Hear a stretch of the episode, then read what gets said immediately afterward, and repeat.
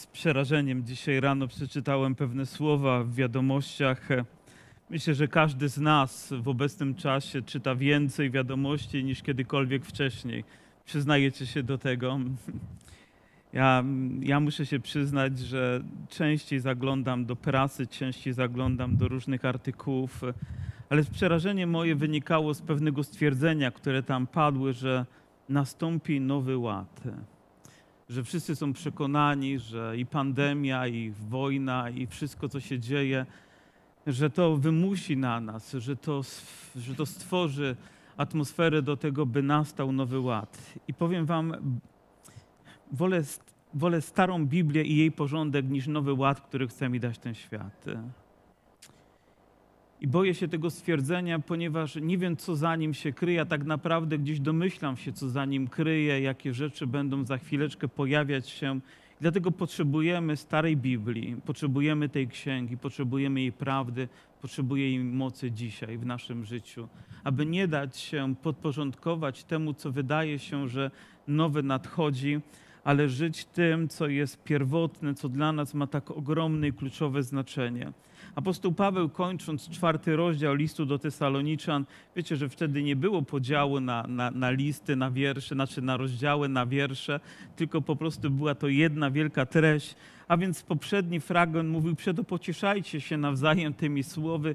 I myślę, że wszystko, co w tym liście zawarte, ma służyć temu, by serca ludzi wierzących były zachęcone, były umocnione i pocieszone. I stwierdzam to po raz kolejny, że nic nie umacnia mojego serca, nic nie pociesza tak mocno, tak intensywnie jak Boże Słowo, w którym mogę odszukiwać prawdę dla mojego życia i głębie dla mojego serca. I oto kolejne słowa, które padają w 5 rozdziale i dla nas są pocieszeniem, może też ostrzeżeniem, a na pewno są zbudowaniem i są prawdą. I oto mówi tak apostoł Paweł: a o czasach i porach, bracie, nie ma potrzeby do was pisać. Co ma na myśli tutaj autor, mówiąc, nie ma potrzeby do was pisać? Czy to oznacza, że oni tak dobrze rozpoznali czasy, w których żyją, że nie trzeba po raz kolejny im o tym przypominać? Czy po prostu nie ma potrzeby mówić o porach i czasach, kiedy Jezus przyjdzie, kiedy to nastąpi? I myślę, że ta druga rzecz rzeczywiście jest tą, która jest prawdziwa, że nie ma potrzeby pisać o tym, kiedy Jezus przyjdzie, tylko stwierdzić fakt, że On przyjdzie. Być może skupić się na tym, jakie znaki i rzeczy będą poprzedzały i być na to po prostu przygotowanym. A więc nie będziemy się zajmować tym, czym nie zajmuje się Biblia. Zasadą nas, ewangelicznie wierzących ludzi, jest ta prosta myśl: gdzie Biblia milczy i my milczymy, gdzie Biblia mówi i my mówimy.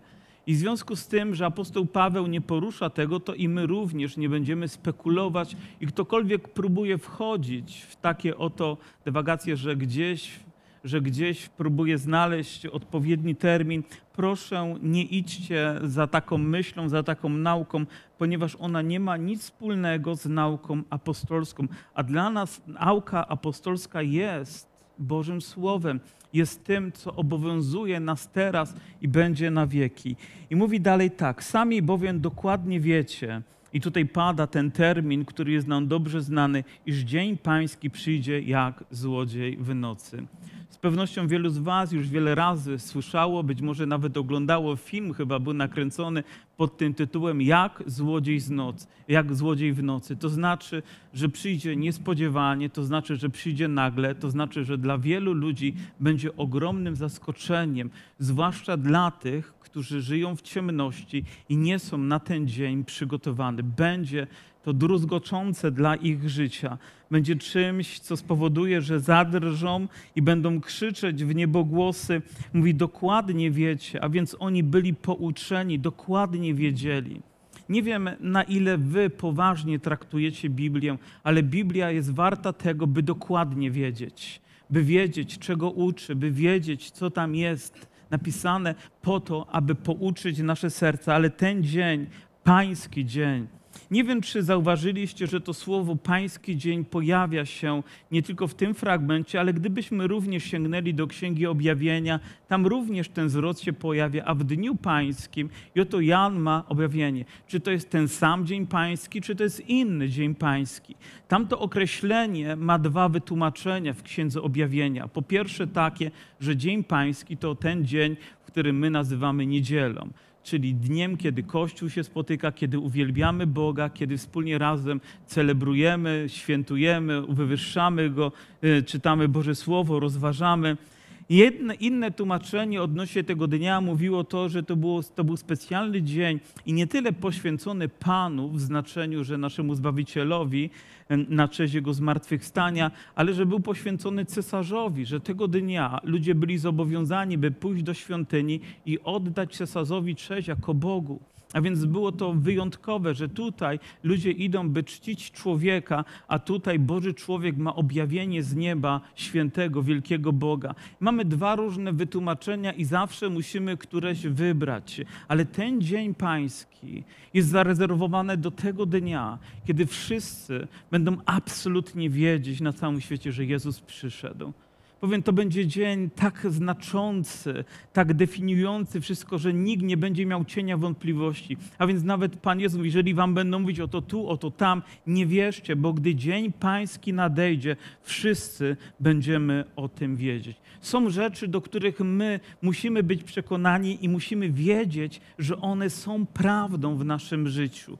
Musimy być pewni naszej relacji z Bogiem, naszego zbawienia. Musimy być pewni prawdy Bożego Słowa, ponieważ to jest fundament dla naszego życia. A więc jeżeli nie będziemy pewni, bardzo łatwo zachwiać naszym życiem, podważyć naszą wiarę, zakwestionować naszą relację z Bogiem. Musimy być pewni naszego zbawienia, to, że dzisiaj, gdyby Pan Jezus przyszedł, to wiemy, że będziemy razem z Nim. A więc ten Dzień Pański, on nadejdzie, ale dla nas on już musi być świętowany w naszych sercach. Już powinniśmy go oczekiwać, nie bać się go, ale być na niego przygotowanym i wołać w modlitwie: Maranata, przyjdź Panie Jezu, niech ten dzień nastąpi. Nie wiem, czy to może kwestia wieku, być może łamiących korzonków i innych rzeczy, które się pojawiają w ciele człowieka, ale ja coraz bardziej tęsknię za tym dniem. Oczekuję go, że będzie tym dniem, który cały świat ujrzy, a wierzący będą szczególnie mogli się cieszyć tym oto, co się stanie. Mówię, ale jak złodziej w nocy. To znaczy, że dla niektórych będzie tak zaskakujący i druzgoczący, że strach o tym myśleć. Gdy mówić będą, i znowu zwróćcie uwagę, gdy mówić, i Paweł mówi, to oni mówić będą. Nie wierzący, ale oni, gdy oni mówić będą, pokój i bezpieczeństwo. Nie wiem, czy słyszeliście to słowo, czy nawet połączenie tych słów, ono pada od czasu do czasu. Gdzieś ktoś wypowiada się, o, nastał pokój i bezpieczeństwo. Więc musimy rozstrzygnąć, czy te słowa już padły, czy one dopiero mają paść. Czy one już zostały wypowiedziane, czy dopiero będą wypowiedziane i wtedy będziemy mogli być przygotowani. Czy jesteśmy już w tym okresie, kiedy rzeczywiście zostały te bóle porodowe rozpoczęte, a teraz tylko czekamy, aż zostanie to sfinalizowane, ale kiedy mówić będą pokój i bezpieczeństwo, wtedy przyjdzie na nich nagła i znowu na nich, nie na nas, tylko na nich. Na tych ludzi, którzy są z dala od relacji z Chrystusem, którzy nie wierzą w Niego, którzy nie uznali Go jako Pana i Zbawiciela, którzy żyją w tym świecie i do tego powrócimy. Nagle na nich zagłada jak bóle na kobietę brzemienną i nie umkną. Nie będą mogli jakby wycofać się, uciec od tego. Nie będzie ucieczki. Gdziekolwiek człowiek próbowałby się skryć. O tym psalmista też mówi w psalmie 139. Panie, gdzie przed Tobą ucieknę? Gdzie? Czy jest takie miejsce, w którym mogę się schronić? Czy jest takie miejsce gdzieś pod ziemią, bunkier? Może ustrzeże nas przed bombami, które spadają, ale na pewno nie przed przyjściem Pana Jezusa Chrystusa. Więc musimy wszyscy stawić czoła temu wydarzeniu, a dla tych ludzi będzie to tym trudniejsze. Zobaczcie, że Biblia dokonuje podziału. My najczęściej mówimy, wiecie co, a może nie martwcie się niczym, wszystko będzie dobrze i próbujemy to jakoś poukładać po ludzku, no nie będziemy budować jakichś podziałów. Oczywiście, że nie chcemy budować podziałów między ludźmi, ale gdy chodzi o Ewangelię, ona dzieli ludzi na tych, którzy są wierzący, na tych, którzy mają przywilej oczekiwać Dnia Pańskiego i tych, którzy powinni bać się, ponieważ nie są przygotowani i zrobić wszystko, aby ich serca były przygotowane. Kiedyś czytałem taką książkę Skuteczna Ewangelizacja. Nie wiem, czy ktoś z was czytał tę książkę. I oto dwóch przyjaciół spotkało się. W zasadzie jeden odwiedził drugiego. Jeden, o ile wiem, był sędzią, a drugi był również jakąś taką znamienitą postacią i rozmawiali między sobą i spędzili ze sobą 3 dni. Jeden był wierzący, a drugi nie był człowiekiem na nowonarodzonym. I po 3 dniach ten jeden przyjaciel mówi do drugiego, mówi, czy ty jesteś osobą wierzącą? A on mówi, tak, oczywiście jestem osobą wierzącą. I czy wierzysz, że Jezus Chrystus powróci? A on mówi, tak, oczywiście wierzę, że Jezus Chrystus powróci. I czy wierzysz również, że jeżeli On powróci, to jedni ludzie będą zbawieni, a drudzy nie? A on mówi, no tak, wierzę, że tak będzie. To powiedz, jesteś 3 dni w moim domu i nie powiedziałeś nic, aby mnie przed tym ostrzec. Aby przygotować mnie na to. 3 dni spędziłeś pod moim dachem, więc jaka jest przyjaźń tego człowieka, jeżeli nie powiedział mu tej prawdy? Więc ja mówię każdemu, mówię, ten dzień nadejdzie i będą osoby, które będą gotowe i będą te, które nie będą gotowe. Tu nie ma miejsca na taką poprawność polityczną, na taką poprawność religijną. Tu jest miejsce na prawdę. Naprawdę, która płynie z Bożego Słowa i która jest wyjątkowa też dla każdego z nas.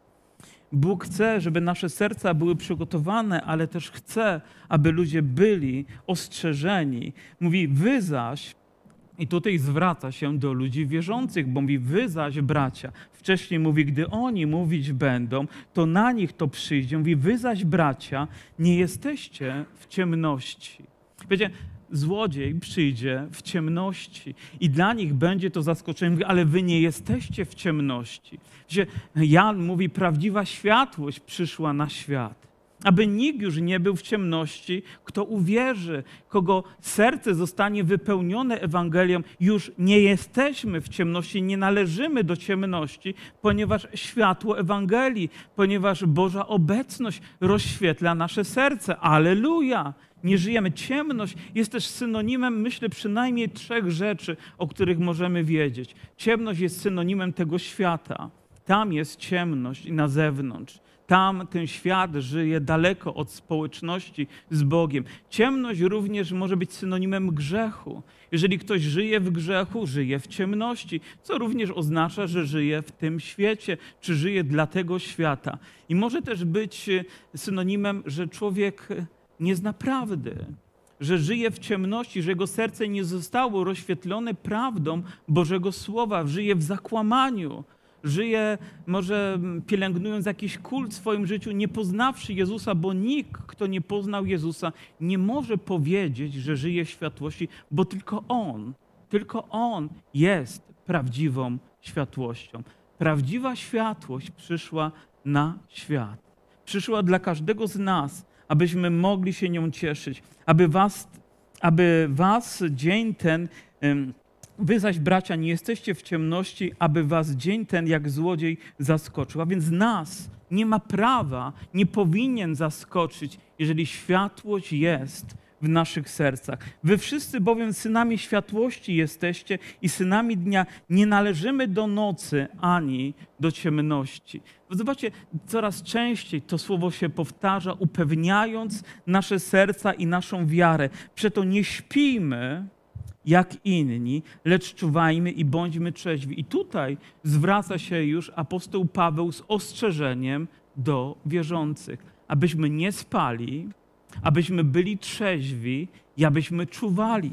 I to słowo bądźcie trzeźwi, czuwajcie, będzie powtarzać się nie tylko raz, a zwłaszcza to słowo, żeby być trzeźwym, żeby się nie upijać. I myślę, że nie tylko chodzi o to, żeby być zamroczonym alkoholem, ale być upitym tym światem, który zamracza, czyli odbiera nasze zmysły. On sprawia, że gdzieś zasłona jest na naszych sercach i na naszych oczach, dopóki nie przyjdzie prawda Ewangelii i nie ściągnie tego z naszych serc. Ja byłem w takim stanie. Ja wiem, co to znaczy żyć w ciemności. Ja wiem, co to znaczy nie znać prawdy Bożego Słowa. I zupełnie inaczej dzisiaj żyję. I dzisiaj zupełnie inna jest moja świadomość od chwili, kiedy uznałem Jezusa Chrystusa jako Pana mojego życia. Uznałem prawdę Jego Słowa jako coś najważniejszego dla mojego serca. I dzisiaj jestem w zupełnie innym miejscu. Dzisiaj nie muszę obawiać się ciemności,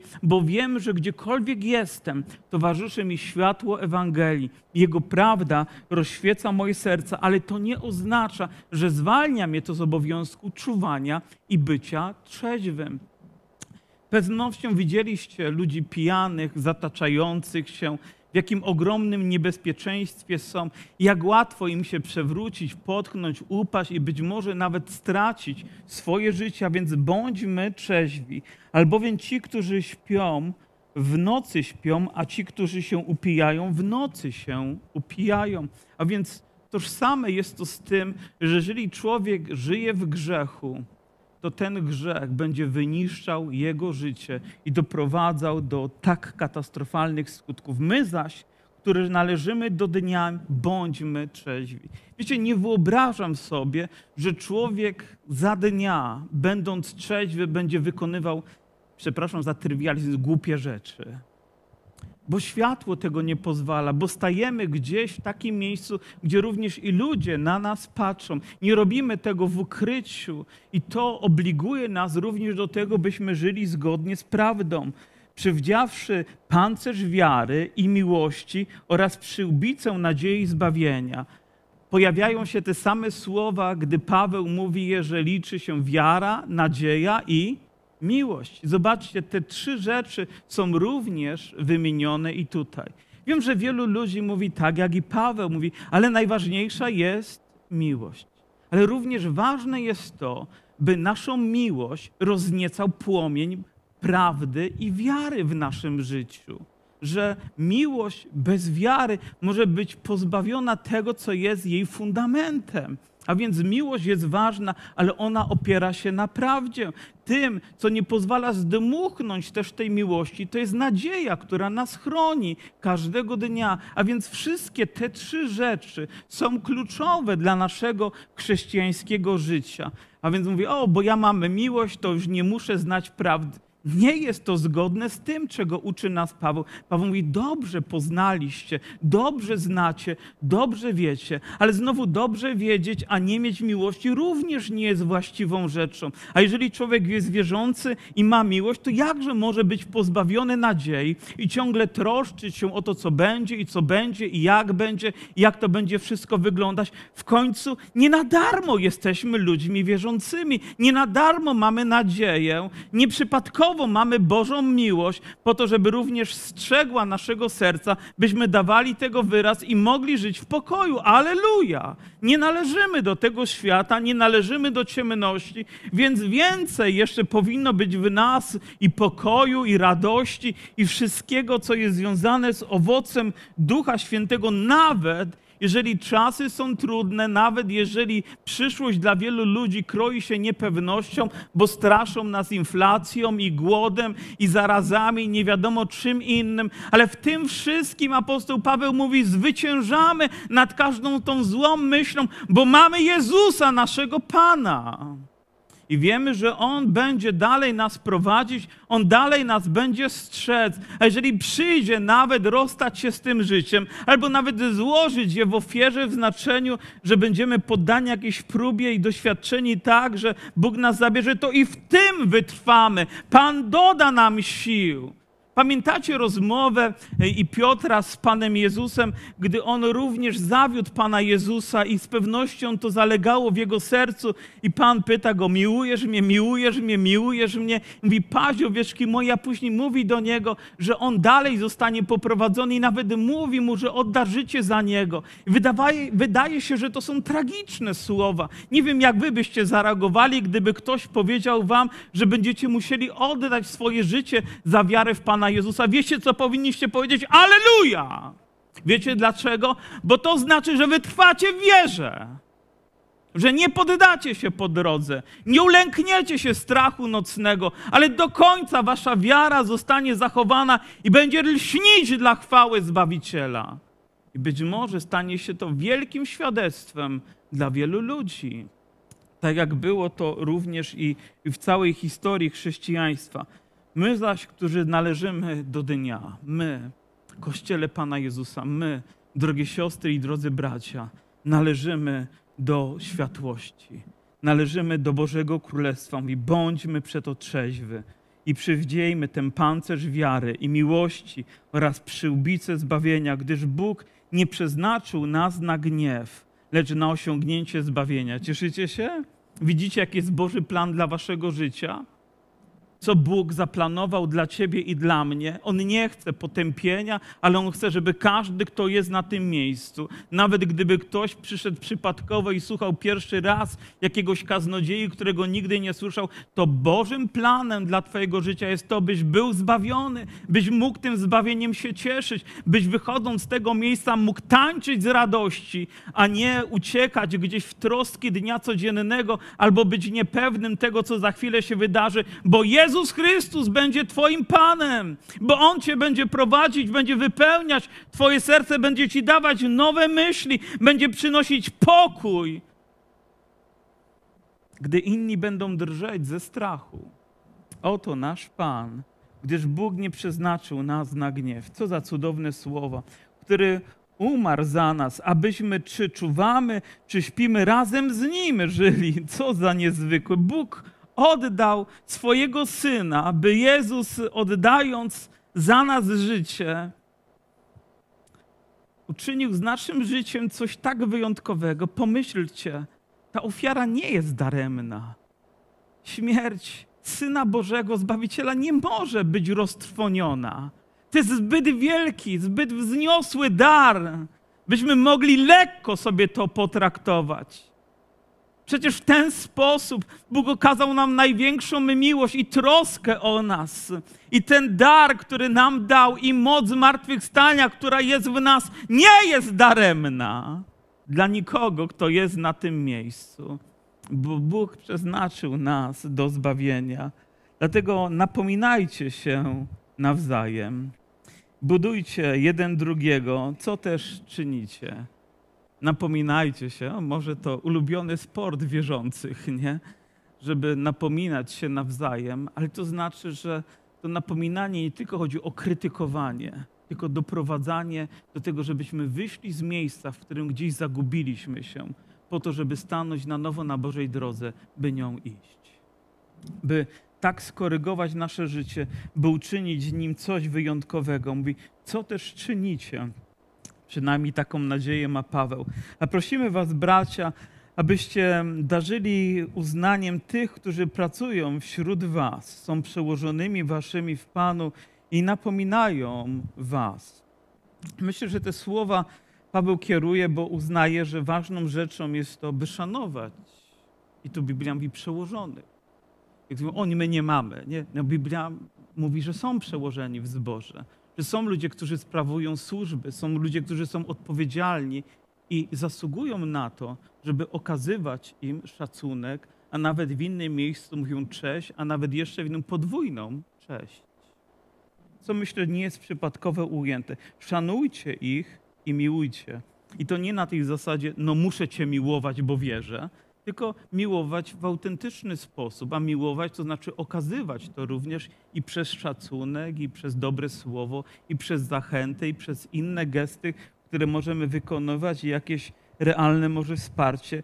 Jak najgoręcej dla ich pracy zachowujcie pokój między sobą. Wzywam was tedy, bracia, napominajcie niesfornych, pocieszajcie bojaźliwych, podtrzymujcie słabych, bądźcie wielkoduszni wobec wszystkich. A więc są w Kościele ludzie, którzy potrzebują napomnienia, niesforni. To znaczy, że są to ludzie, którzy nie lubią się podporządkowywać. Oni zawsze będą stali o konia. A bo już taki jestem. Ja nie wiem, czy ty taki jesteś, czy nie, tylko wiem, że Boże Słowo, gdy do ciebie przemawia, to obliguje cię do tego, żebyś podporządkował swoje życie tej zasadzie, która jest oparta w tym słowie. A, bo ja jestem chrystusowy, to żadna nauka mnie nie dotyczy. Jeżeli tak uważasz, to moim zdaniem możesz przy swoim zdaniu pozostać, tylko jest jeden problem, błądzisz. W tym nie ma światła Ewangelii, w tym jest to, do czego ty doszedłeś, ale nie ma prawdy, która została nam objawiona. Potrzebujemy pocieszać bojaźliwych. Mamy takich ludzi, którzy gdzieś mają skłonność do tego, żeby ciągle się bać, żeby ciągle drżeć, żeby ciągle. I tacy są ludzie. Musimy to przyjąć jako pewien fakt, że wśród nas tutaj, w tym gronie, są ludzie, którzy mniej się boją i są ludzie, którzy mają inną nieco wrażliwość, gdy chodzi o ten poziom emocjonalny odnośnie przyszłości, więc mają jakieś obawy. Po to jesteśmy tutaj, żeby cię podnieść, moja siostro. Po to, żeby cię zachęcić. Nie po to, żeby cię ciągle krytykować i dołować, tylko zachęcić cię dobrym słowem. Nie obawiaj się. Zaufaj Panu. Pozwól, aby On cię poprowadził i Pan chce to uczynić. Bądźcie wielkoduszni wobec wszystkich. Słowo wielkoduszność być może nie jest popularnym, ale to znaczy, że wobec siebie mamy okazywać rzeczy, które świat nie okazuje sobie. Kiedyś słyszałem historię, opowiadał chyba brat Konstanty Sacewicz, jak byli sąsiedzi gdzieś w jakiejś wiosce i ci sąsiedzi ciągle kłócili się, może jak Karol i Pawła Gomiedzę, i ciągle jakieś spory były między nimi i ciągle jakieś spory o rzeczy związane z ich dobytkiem. Aż pewnego dnia przyjechał jakiś ewangelista i obydwaj nawrócili się. Jeden i drugi oddali swoje życie Chrystusowi. Alleluja! I do tej pory bywało tak, że oni się okradali nawet nawzajem, ale pewnego dnia spotkali się w nocy w tym samym czasie i jeden niósł snopek i drugi niósł snopek tylko po to, żeby sobie nawzajem darować. Wiecie, gdzieś spotkali się na miedzy, ponieważ jeden chciał pobłogosławić drugiego, żeby tamten nie wiedział i ten chciał pobłogosławić tego, żeby tamten nie wiedział, ale tak się stało. Czy nie tak powinna działać Ewangelia? Czy nie tak powinna okazywać się nasza szczodrość i też nasze wsparcie dla siebie nawzajem? Czy nie powinniśmy przekraczać te granice, gdy przychodzi Ewangelia, nie bacząc nawet na to, co zrobi ta druga osoba, ale co ja mogę zrobić dla innych? Baczcie, ażeby nikt nikomu złem za złe nie oddawał, ale starajcie się czynić dobrze sobie nawzajem i wszystkim. Wiele razy byłem świadkiem, jak zło eskalowało. Zaczyna się od drobnej sprzeczki, a kończy się bijatyką. Jak to jest, że słowo za słowo i później emocje zaczynają narastać, ton się podnosi, gestykulacja gdzieś jest większa, aż w końcu ktoś robi jakiś gest i rzeczywiście rozgrywa się tragedia. Ale gdyby jedna z tych osób była wierząca, taka prawdziwie wierząca i gdy pojawia się zło, ona idzie, żeby się pomodlić. I wiecie, gdy wraca, sytuacja jest inna, zdecydowanie inna. Ty jesteś odpowiedzialny za to, żeby gasić te wszystkie pociski złego. Ty i ja jesteśmy odpowiedzialni za to, żeby nie eskalować zła w zboże, żeby nie podnosić temperatury grzechu, który próbuje gdzieś wkraść się w szeregi nasze, ale zło należy zwyciężać tym, do czego nas zachęca Pan Jezus Chrystus. I mówi tak, zawsze się radujcie, bez przestanku się módlcie, za wszystko dziękujcie, taka jest bowiem wola Boża w Chrystusie Jezusie względem was. Proste, fundamentalne rzeczy. Zawsze się radujcie. Tylko klasyk mówi, wiśta wio, łatwo powiedzieć. A co zrobić, kiedy się nie zawsze raduję? Kiedy nie zawsze ta radość jest? Wiecie, nie zawsze chodzi o to, byśmy mieli uśmiech taki, powiem, przyklejony do naszej twarzy, ale chodzi o to, żeby ta radość zawsze wypełniała nasze serca. Apostoł Paweł również w liście do Filipian mówi, zawsze się radujcie, to znaczy, że jest to możliwe w życiu człowieka wierzącego. Jeżeli stawiasz Jezusa na pierwszym miejscu swojego życia, jeżeli On jest bezpośrednio źródłem twojej radości i masz z Nim relacje, to nic nie pozbawi cię tego źródła, nic. Ono zawsze będzie spływać do twojego serca. Zawsze twoje serce będzie uśmiechnięte, będzie rozradowane w Duchu Świętym. Co za cudowna obietnica. Mówi, jest to związane pewnie i z modlitwą. Mówi, bez przestanku się módlcie. Ale jak to możliwe? Wiecie, nas nauczono, że modlitwa to taki określony czas, gdzieś w jakimś miejscu trzeba uklęknąć i trzeba się modlić. I nie twierdzę, że to jest niewłaściwe. Uważam, że to jest właściwe. Ale myślę, że modlitwa trwa cały czas w nas. I powiedziałem to również na spotkaniu modlitewnym w poniedziałek, że mam nadzieję, że nie tylko ludzie przyszli, żeby się tutaj pomodlić, ale przyszli modląc się tutaj, żeby kontynuować modlitwę.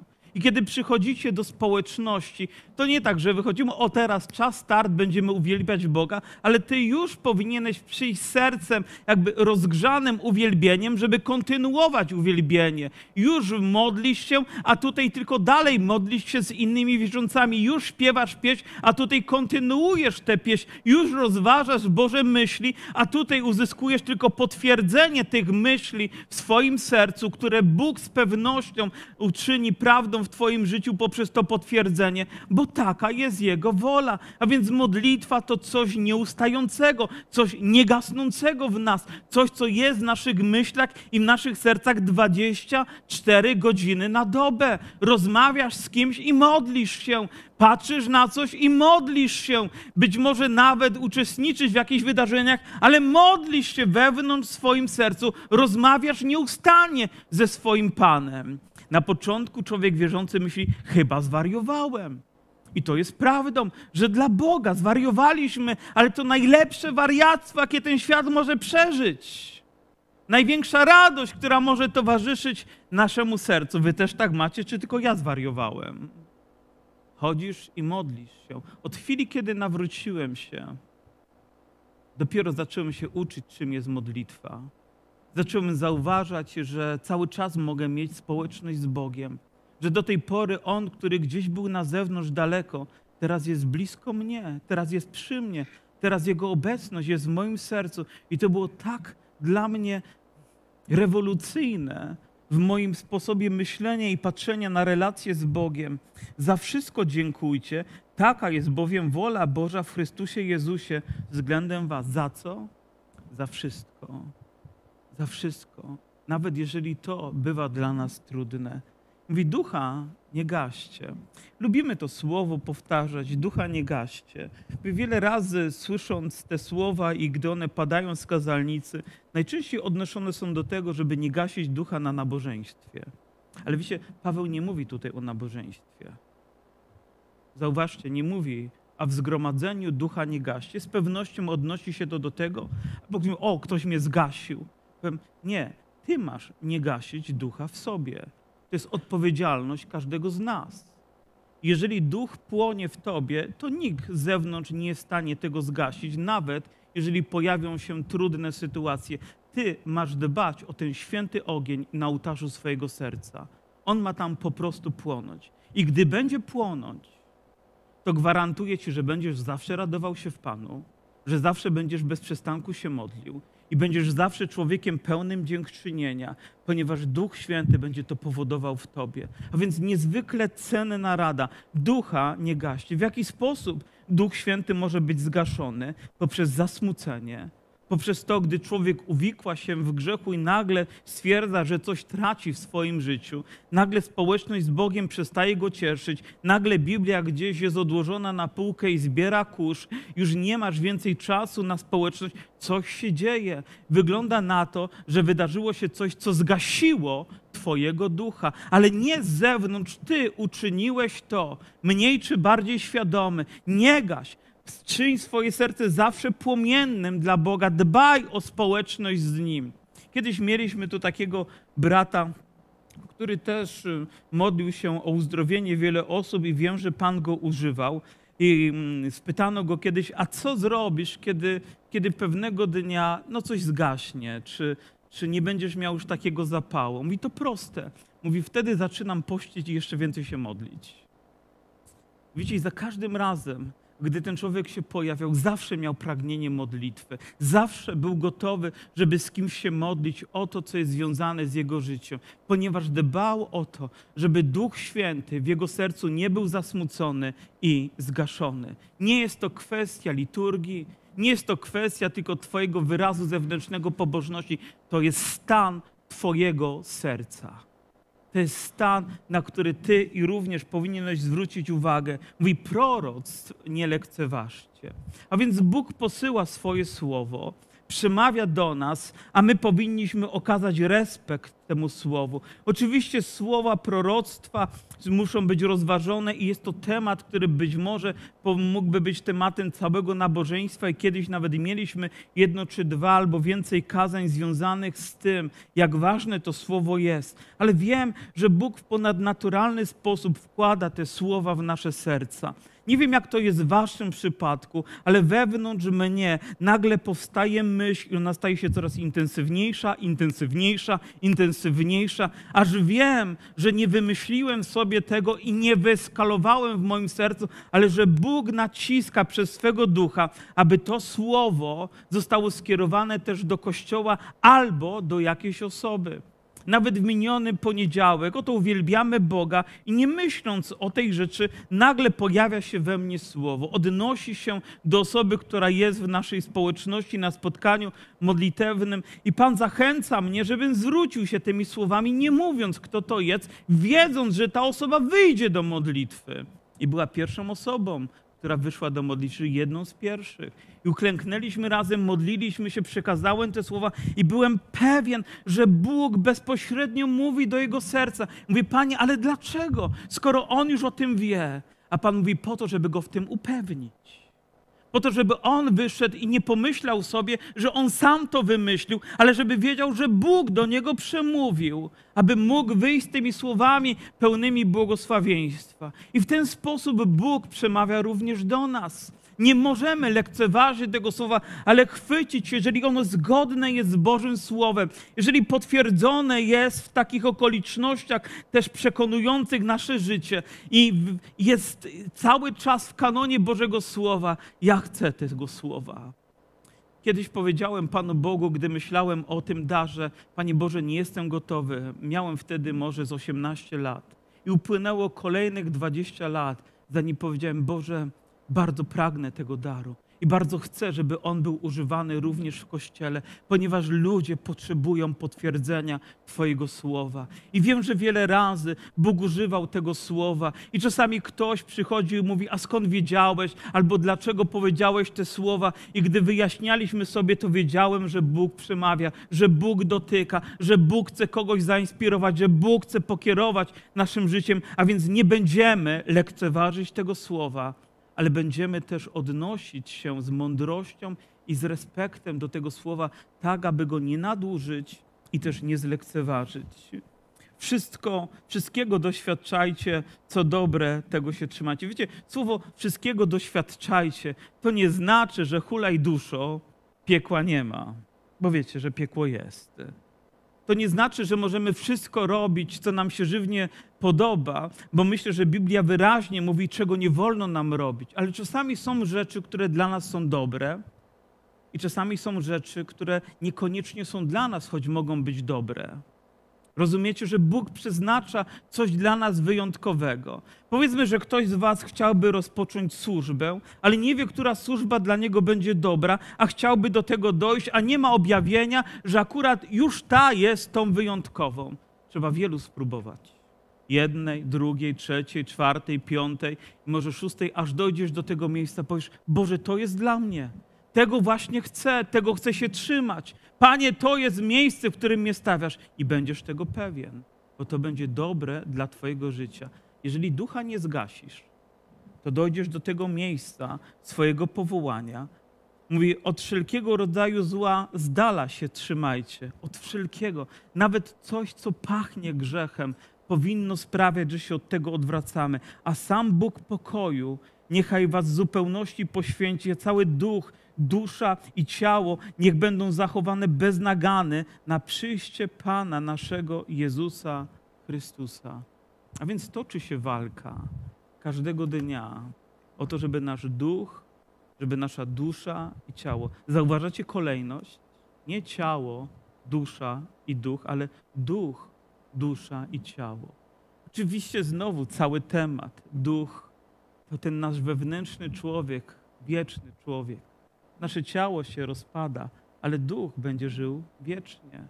Dusza, najczęściej mówi się o tych emocjach, które towarzyszą, a więc odczuwaniu temu, co towarzyszy każdemu człowiekowi i jest bezpośrednio powiązany z duchem i ciężko jest przeprowadzić skalpelem jakąś linię rozdzielającą jedną od drugiego. I ciało, które najłatwiej jest zdefiniować, ponieważ to zlepek atomów, które stanowią jeszcze ciało, porusza się, bo wypełnia je też duch i dusza nasza żyje. Ale wszystkie trzy rzeczy są warte uwagi, aby były przygotowane. Więc nie możesz powiedzieć, a ciało to ciało, będę robił z nim, co mi się podoba. Nie, rób to, co się Bogu podoba z twoim ciałem, a wtedy będziesz szczęśliwy. Dbaj o swojego ducha. Nie możesz tylko być restrykcyjnym człowiekiem, ale musisz być duchowym człowiekiem, nie tylko legalistycznym, ale głębokim. Musisz dbać o swojego ducha, musisz troszczyć się o swoją duszę, o swoją duszewność, o swój stan emocjonalny, o swoje zachowanie, o wyrażanie tych emocji. Nie możesz robić tego w niekontrolowany sposób, bo tak ci się podoba. Będziesz krzyczeć na rodzinę, będziesz obrażać innych, bo ty taki po prostu jesteś. To znakiem tego, że jesteś niedojrzałym chrześcijaninem. To znakiem tego, że wiele rzeczy jeszcze jest do zmiany w twoim sercu i w twoim postępowaniu, bo to nie jest zgodne z tym, czego Bóg oczekuje. Chce, żebyś był przygotowany. I twój duch, i twoja dusza, i twoje ciało, żeby było przygotowane, nienaganne na przyjście Pana Jezusa Chrystusa. Wiecie, kto może tego tylko dokonać? Duch Święty, którego nie będziemy gasić. Tylko On. To On sprawił, że ten Piotr, który wcześniej ze strachu zaparł się Jezusa, teraz staje i z odwagą głosi Ewangelię. To On poprowadził go dalej. To On dał mu moc, to On dał mu zwycięstwo, to On pozwolił przezwyciężać wszelkie pokusy i troski dnia codziennego. Nie gaście ducha. On będzie przygotowywał najskuteczniej na przyjście naszego Pana Jezusa Chrystusa. A ten czas z pewnością nastąpi. Przyjdzie jak złodziej w nocy. Wierny jest ten, który was powołuje. On też tego dokona. Bracia, módlcie się za nas. Pozdrówcie wszystkich braci pocałunkiem świętym. No bracia, do dzieła.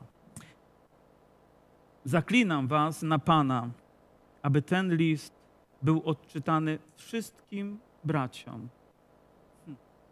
Zaklinam was na Pana, aby ten list odczytany był wszystkim braciom. Innymi słowy, Paweł chce powiedzieć, nie zlekceważcie tych słów. Nie zlekceważcie. I nawet chciał, żeby listy były nie tylko w jednym zborze czytane, ale w innych zborach i we wszystkich zborach. Zaklinam was, zgodnie z tym, co mówił Paweł, nie zlekceważcie tych słów, ale przyjmijcie je do serca. Niech one będą was. Łaska Pana naszego Jezusa Chrystusa niech będzie z wami. Amen. Niech będzie z nami łaska Pana Jezusa. Niech będzie łaska, która sprawia, że możemy przystępować do Boga. Ta droga została nam otwarta. Łaska, która sprawia, że nasze grzechy są przebaczone. Łaska, która zgina nasze kolana, która sięga po to, na co nie zasługujemy, a co zostało nam przygotowane, bo jesteśmy dziećmi światłości, bo jesteśmy Bożym ludem. Jeżeli dzisiaj na tym miejscu gdyby była choć jedna osoba, która żyje w ciemności, nie powinna w takim stanie z tego miejsca wychodzić. Jeżeli jest chociaż jedna osoba, która zatraciła się i gdzieś pogubiła w swoim życiu, mówi, a to nieważne, będę żyć tak, jak mi się podoba. Nie jesteś gotowy. Twoje serce teraz nie jest gotowe na to, żeby Pan przyszedł, ale zwróć się do Niego. I nawet ten jeden moment może sprawić, że wszystko się zmieni. Wiecie, kiedyś pewien autor napisał, Max Lucado, tak, na temat historii, która wydarzyła się na Golgocie. Odnośnie Pana Jezusa i tego złoczyńcy, który tam obok Niego był ukrzyżowany. Mówi, ten człowiek zwrócił się do Jezusa i Pan Jezus powiedział mu, że zaprawdę powiadam ci dziś, będziesz ze mną raju i powiedział tak: 1000 teologów nie wie tyle na temat Bożej łaski, co ten człowiek. Jeden zwrot może sprawić, że będziesz więcej wiedział na temat Bożej łaski niż 1000 ludzi, którzy uważają się za ekspertów. Ponieważ ta łaska będzie wypełniać Twoje serce. Ta łaska pozwoli nam kiedyś kroczyć złotymi drogami Jeruzalem. Ta łaska będzie pozwalała nam oglądać twarzą w twarz naszego wszechmogącego Boga, gdy On przyjdzie. Ta łaska sprawi, że nie będziemy musieli uciekać i krzyczeć, ale z miłością i z radością oczekiwać naszego Pana Jezusa Chrystusa. A więc chwytajmy ją mocno. Niech będzie nasze serce nią wypełnione. Niech nas Pan błogosławi. Amen. Amen. Powstańmy.